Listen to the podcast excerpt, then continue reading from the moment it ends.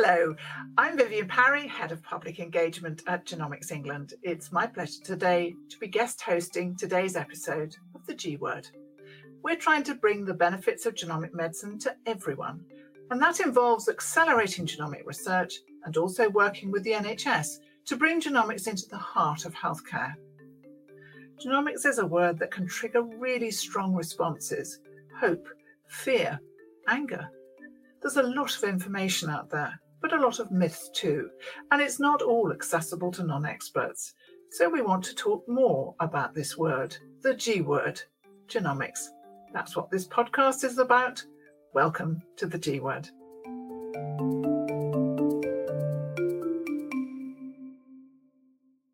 Now, Genomics England is guardian of the National Genomic Research Library, which contains genome sequences and health data generously donated by participants with rare disease and cancer. It's acknowledged as one of the globe's most important resources for medical research. A particular feature is that it contains over 1,500 sarcoma sequences, the largest number in any data set in the world. Sarcomas are rare and very variable cancers, which are difficult to diagnose and difficult to treat. Their prognosis has hardly changed over the last 40 years. To help explore what whole genome sequencing means for sarcoma patients, we're bringing you two podcasts in association with Sarcoma UK. One with sarcoma research scientist, Professor Adrienne Flanagan, but in this pod, I'll be talking to BBC journalist Zoe Conway. Her husband, Chris Martin, died of sarcoma in 2015. At the time of his death, he was principal private secretary to then Prime Minister David Cameron. You may remember that it was David Cameron that set up Genomics England and initiated the 100,000 Genomes Project. Chris Martin donated his sarcoma sequence to the project, and in his memory, Zoe has helped raise over £200,000 for sarcoma research. Zoe, welcome to the pod. Thank you. Very, very happy to be here. Zoe, give us a feel first. What was Chris like? Tell us the kind of person he was. One of my favorite things to say about Chris is to explain what kind of man he was, is to think about what he did when he was at university. He joined the Opera Society at Bristol University, not to be on stage, not to sing, but to be the lighting director. And I found a facts of his that he'd had at um, university. Remember those? People had file filofaxes back in the 1990s, these little paper diaries. And he'd drawn beautifully where all the lights would go on the stage. It was very intricate. And the point about Chris was that he wanted everybody else to shine, he wanted everybody else to look good. And he really carried that through his career. I remember soon after he died, the cabinet secretary, uh, Lord Heywood, Jeremy Heywood, who sadly died of cancer nearly three years after Chris, he called me into his office. And I remember thinking, what on earth are you doing calling me into your office? You're the cabinet secretary, you're running Whitehall, you're a busy man. Why have you called me in for a cup of tea? But he was desperate to talk about Chris. He loved him. And one of the things he said to me that made Chris stand out as a civil servant, because there's lots of very, very clever civil servants, very clever, was how he nurtured other people. So I don't entirely understand the process, but he might get submissions from sort of more junior civil servant memos that would sort of form part of the advice that would go into a minister. And if there was a particularly good submission, Chris would make sure that that civil servant's name stayed on it. And Jeremy Heywood said to me that was unusual, that Chris would make sure that people got credit. And so it was this sense that he was constantly wanting to nurture people and bring people on. And I think that's partly why David Cameron, who delivered this incredible tribute to him at the dispatch box at the beginning of PMQs that day on the 25th of November 2015, some two and a half hours after Chris died, full of emotion. He talked about how Chris had been somewhere between a father and a brother to people in Downing Street. He wasn't just principal private secretary; he was also also director general of Number Ten. So he was kind of the sort of administrative boss of Number Ten. And I think that's why his death was such a loss, because he wasn't just, as I say, a clever man who, you know, rose to the top.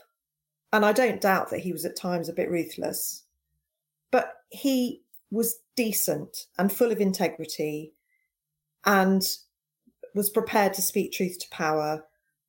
And I think people just felt that he was a sort of straight dealer and honest. And that's always how I felt about him in my relationship. And I, I remember, you know, we, we were sort of having to say goodbye to him.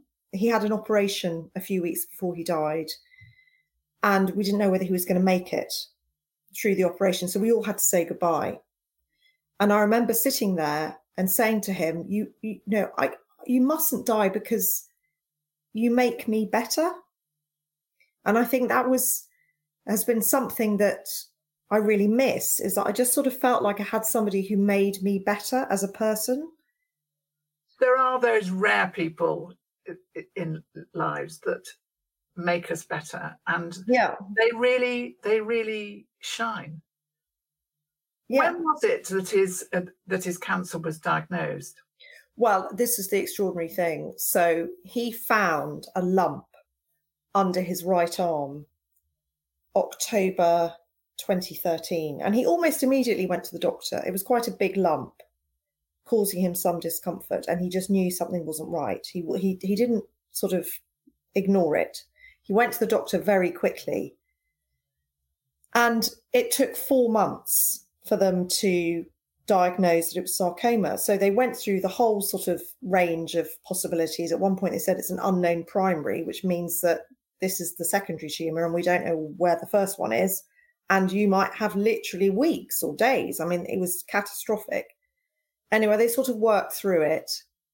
And finally, it was diagnosed as sarcoma. So it's really unfortunate that four months were wasted.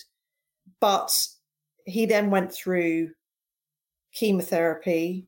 I don't get the sense anyone was particularly confident that it was going to work. He had radiotherapy. A few months later, the cancer came back. And so, from the lump being discovered October 2013, November 2015, he died. It was very quick, wasn't it? Yeah. That's the problem with sarcomas, that they're so difficult to diagnose. Sometimes it does take a long time because there are all these very rare subtypes with all sorts of different prognoses, and it's really hard. Exactly, and that was part of the problem. Was Chris had a subtype, so sarcoma is already rare. Like, although I think there's a kind of danger in constantly going on about how rare sarcoma is when you think, well, that's not a good enough excuse to not come up with, you know, the solutions to all of this. But it was rare. And then to make it even more complicated, he had a subtype that was even rarer. Um, and it was a it was a kind of what you would call soft tissue sarcoma. So it, it struck first under his arm. He had another one in his abdomen at one point. At one point, it was uh, on his cheek. Actually, that was quite near the end. And it sort of it almost sort of feels like you've kind of gone back in time to almost the kind of Victorian era of medicine, where in some situations, it's not true of all sarcoma, but in some situations, they're just having to cut it out, just cut it out or take a leg off, take an arm off, because the, the options in some cases, not all, are so limited. Had the Prime Minister already started the 100,000 genomes at that point? It was already underway, and I don't think we can say that Chris was directly involved in either the introduction or implementation of the policy, but he was certainly very aware of it once he was diagnosed and once he started talking to the brilliant Professor Adrienne Flanagan at Sarcoma UK, um, who's really at the forefront of this, of collecting these genomes. And he gave a sample quite close to the end.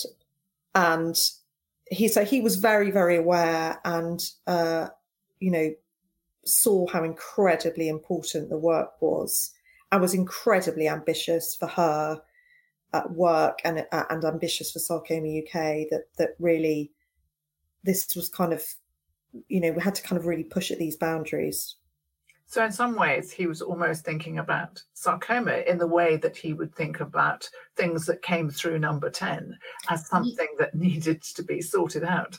Absolutely. I mean, I think that's what's so utterly infuriating for him was that he was a very kind of practical man who always approached things, you know, thinking about how he was going to fix things. And I remember actually when we were at UCH, at University College Hospital, there were these doctors standing in a sort of moon shape round the bottom of the bed.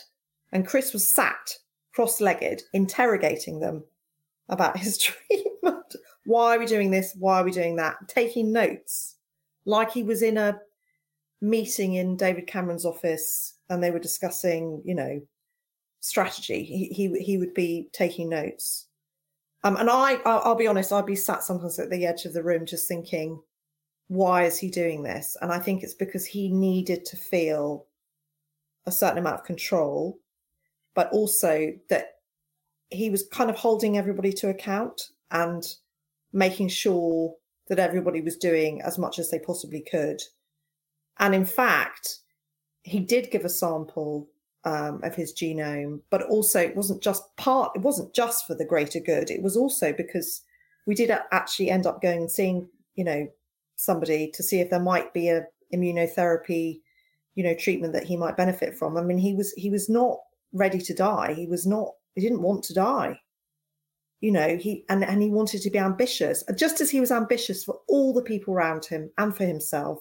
He was ambitious, and and he would get infuriated about why did it take four months to diagnose? Why aren't we using cutting edge artificial intelligence to, to in, in diagnostics? You know, there was a kind of it was infuriating to him. And that's actually part of Adrienne Flanagan's work is making sure that you use AI to diagnose these very difficult to treat cancers.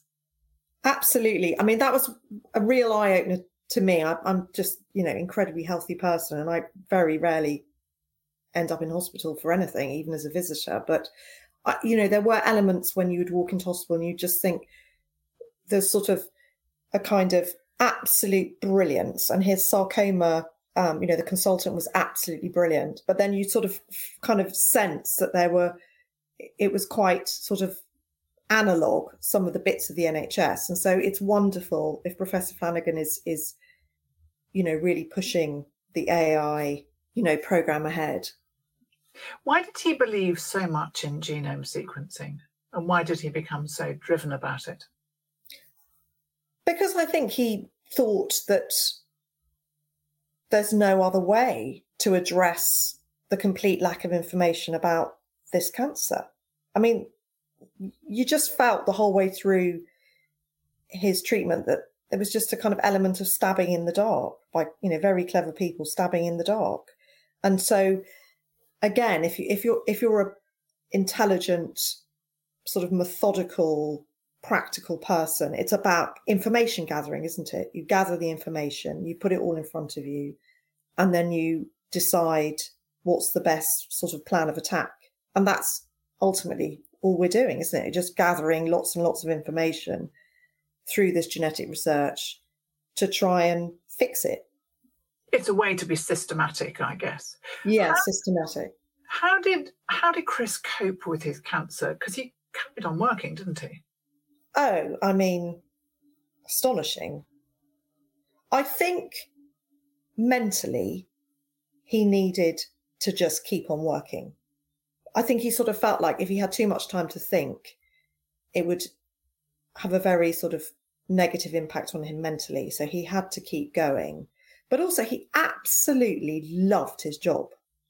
Absolutely loved his job. He was at the absolute kind of he I can't say he was at the pinnacle of, pinnacle of his career because everyone was predicting he would just keep going. That you know he would just become more and more senior within the civil service. But it, it, it was a sort of dream come true for him that job, and so part of the reason why I kept working was not necessarily just completely because he was you know a hard grafter, but also he just loved it. He absolutely loved it.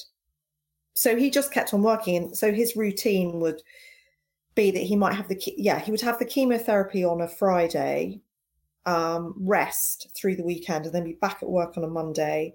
He had a bed, sort of camp bed that he would use to sleep on in number 10 if he felt a bit tired.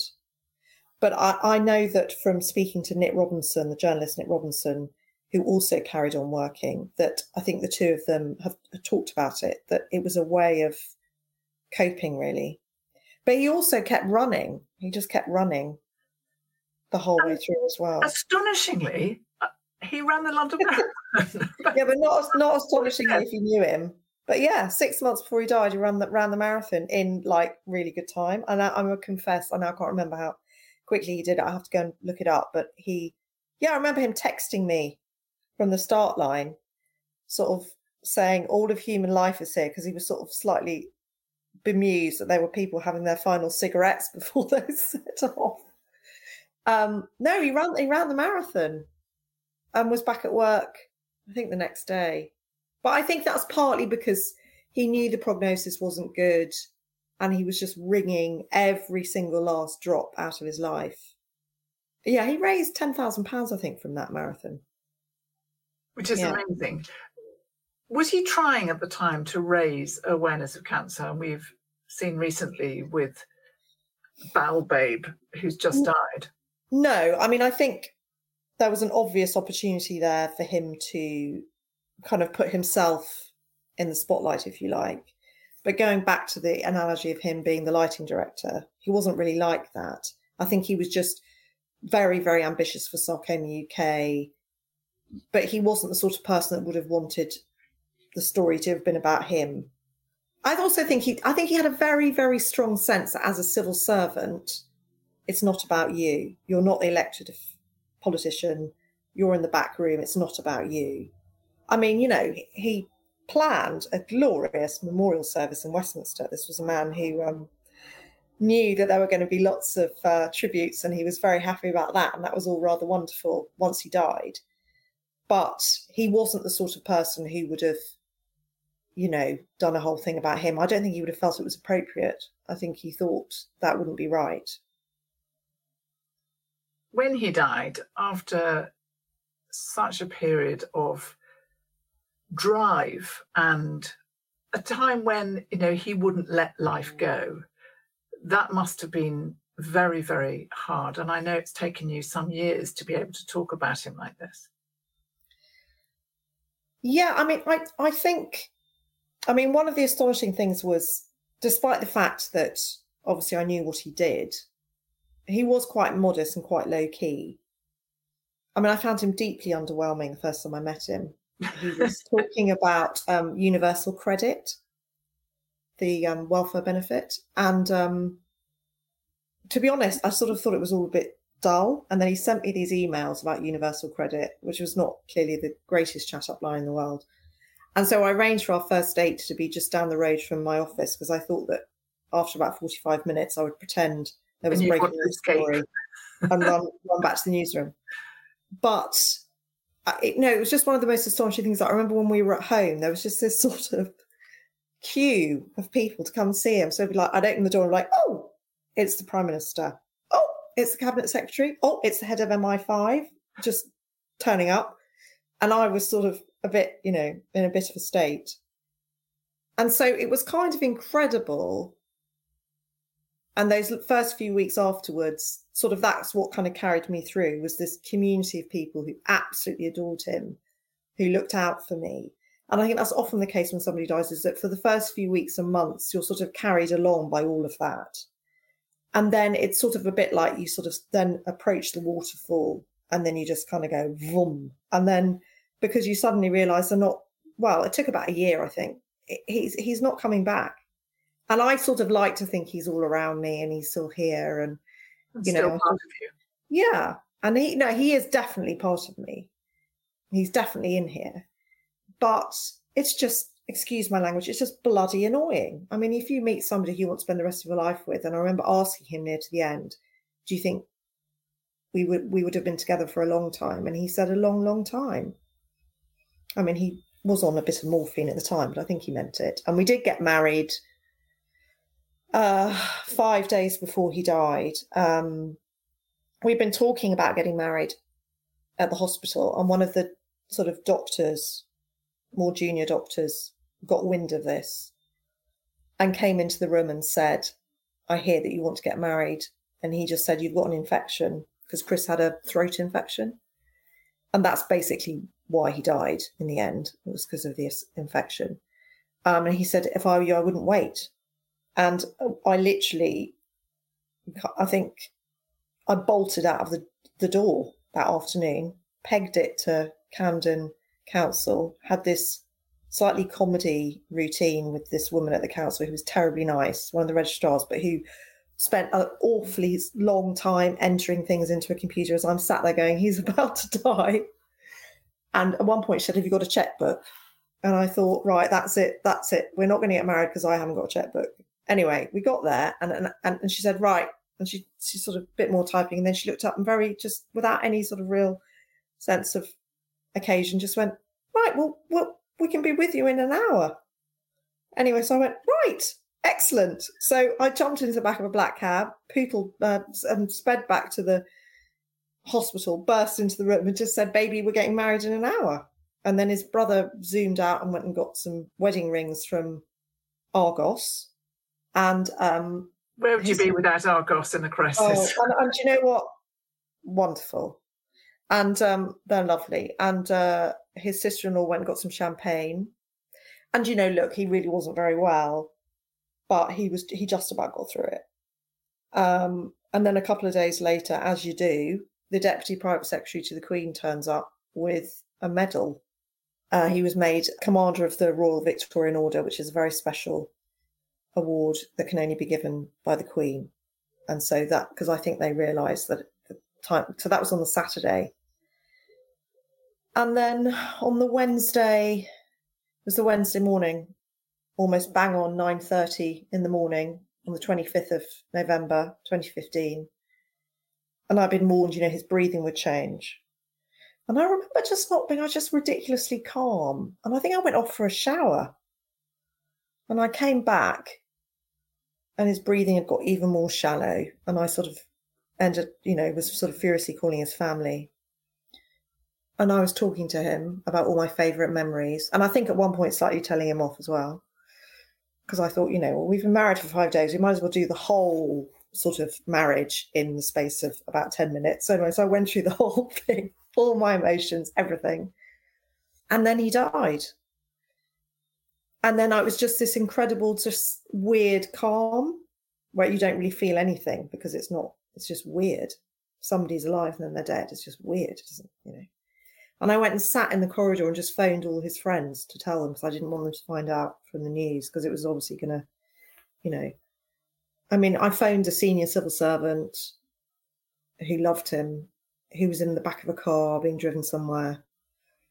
He told me later he just pulled into a lay-by and, and wept. And I phoned up somebody quite senior in Downing Street. I think it was the deputy chief of staff, and said he's died a note was passed, or somebody whispered into the ear of Jeremy Heywood, who was chairing a meeting of all the permanent secretaries, so all the heads of departments. And he was told, you know, Chris has died. And and they weren't long into the meeting, I'm told. And he just said, right, that's it, there's no point. He just said, that's it, and just finished the meeting there and then. And I just think what was astonishing about Chris was, you know, look, he was he could be a, he could be an operator. He didn't get to be the Director General number ten by just being a you know pushover. But what's astonishing about him is that he wasn't just respected. People really respected him. He was he spoke truth to power. He stood up to people. I remember him coming home one night and saying to me, I had to stand up. To, you know, we had that "How was your day, dear?" conversation. He said I had to stand up to him, and he meant David Cameron. I never asked him what he was talking about because we didn't get into anything. He wasn't my source. He said I had to stand up to him. And that's kind of who he was. So people respected him, but people loved him. That's what's so astonishing. People who worked with him, very rarely do you get people you work with who you respect and you love. Quite not, annoying, really. Not, not, a, not astonishing at all, I think. But actually, Jeremy Heywood, and perhaps it was because of Chris, was also extraordinarily helpful in the history of the 100,000 Genomes Project. Oh, was he? he? everything he could to speed it uh, on its way. Oh, excellent. And, and then after his death, you started doing some uh, fundraising. And I know one of the particular things was that not only should research continue, but also there were that there were nurses who were able to ask people for their consent to have their genome sequence included um, in the uh, the National Genomic Research Library. And that yeah. has been enormously helpful. I have to tell you now, Zoe, that one of the main reasons why we have so many sarcoma samples, why it's such an important data set for the whole world, is because the money that you helped raise made people who perhaps wouldn't have thought about donating their sequence actually do it. She's got a big smile on her face, I'm glad to say. And one of the things I, I, I think that's really important, you've already raised it when we heard it from Adrienne Flanagan, is that because these subtypes are rare. So you've got a rare cancer, and then you've got a subtype which is even rarer. So you need masses of sequences to make sense of it all, not just from the UK, of course, but right across the world, so that we bring all these sequences together. And that's how we can really get to grips with understanding these very mysterious cancers. Yeah, I mean it's it's hugely exciting um, because I think that was one of the frustrating things for Chris was just you want to feel as if people are shooting for the moon for you, and that never really felt like an option. There were just so few options. In fact, he once said to me, I, I feel like I'm being asked to join a queue to die. So I think it's wonderful that people are, that all of this is up and running and that people are, are donating their genomes, knowing that it probably isn't going to benefit them, but it's part of this hugely exciting moonshot. Hopefully it will keep developing and, and, and become a very you know realistic way for people to, to be treated. There's a lot of catch up to be done for sure but it's a world away from the old kind of white men in white coats research um, this kind of research you know involving data scientists and that kind of thing yeah exactly it's it's not about um you know test tubes and stirring that sort of old fashioned um, approach, particularly you know using utilizing uh, new technology. Um, and again, Chris would that's absolutely what he was hoping for, and I hope that that's what this money is is going to um, you know keep on developing. There can't be a day when a thought of him doesn't ambush you suddenly, and I don't know whether it helps to think that you're able to perhaps chart a different path for other families affected by sarcoma? Oh, absolutely. Um, because, you know, pardon the cliche, but you just don't want anyone else to go through this. And I, I particularly think, having spoken to parents of people, of children with sarcoma, just how how it can be just utterly desperate I was speaking to the father of a little boy who died from something called Ewing's sarcoma. And he said there was, I think, seven children have been in this bay um, on this ward, all with sarcoma. And he drew me like a little drawing of which ones had died, which ones had had limbs amputated. And one of the dads had said, you know, we're pumping them full of this poison with no real sense that it's going to do anything, i.e., chemotherapy. And so, you know, it's it's you know we've got to harness this technology. We've got to be ambitious. We just can't have this stasis in terms of this disease where we just don't move forward. And you know, this it's not good enough to just keep saying it's rare um, you know, we've we've got to be ambitious, and that's what's really exciting about what's going on. Um, you know, gathering these genomes and and making people feel that there's a path that we can we can walk walk down to to, to improve outcomes. I suspect Chris Martin would be very proud of you and also fascinated by what's going on at the moment. Well, I think there are days when he's proud and probably days when he isn't, when I'm, you know, when I'm, I mean, I, you know, grief takes many different forms and, you know, there was, there was a lot of anger. I'm not sure, and I'm not very proud of it. And I'm not sure he would necessarily be very proud of it either, but it's, um, it's what it is. Yeah. I suspect he might be very proud. Yes.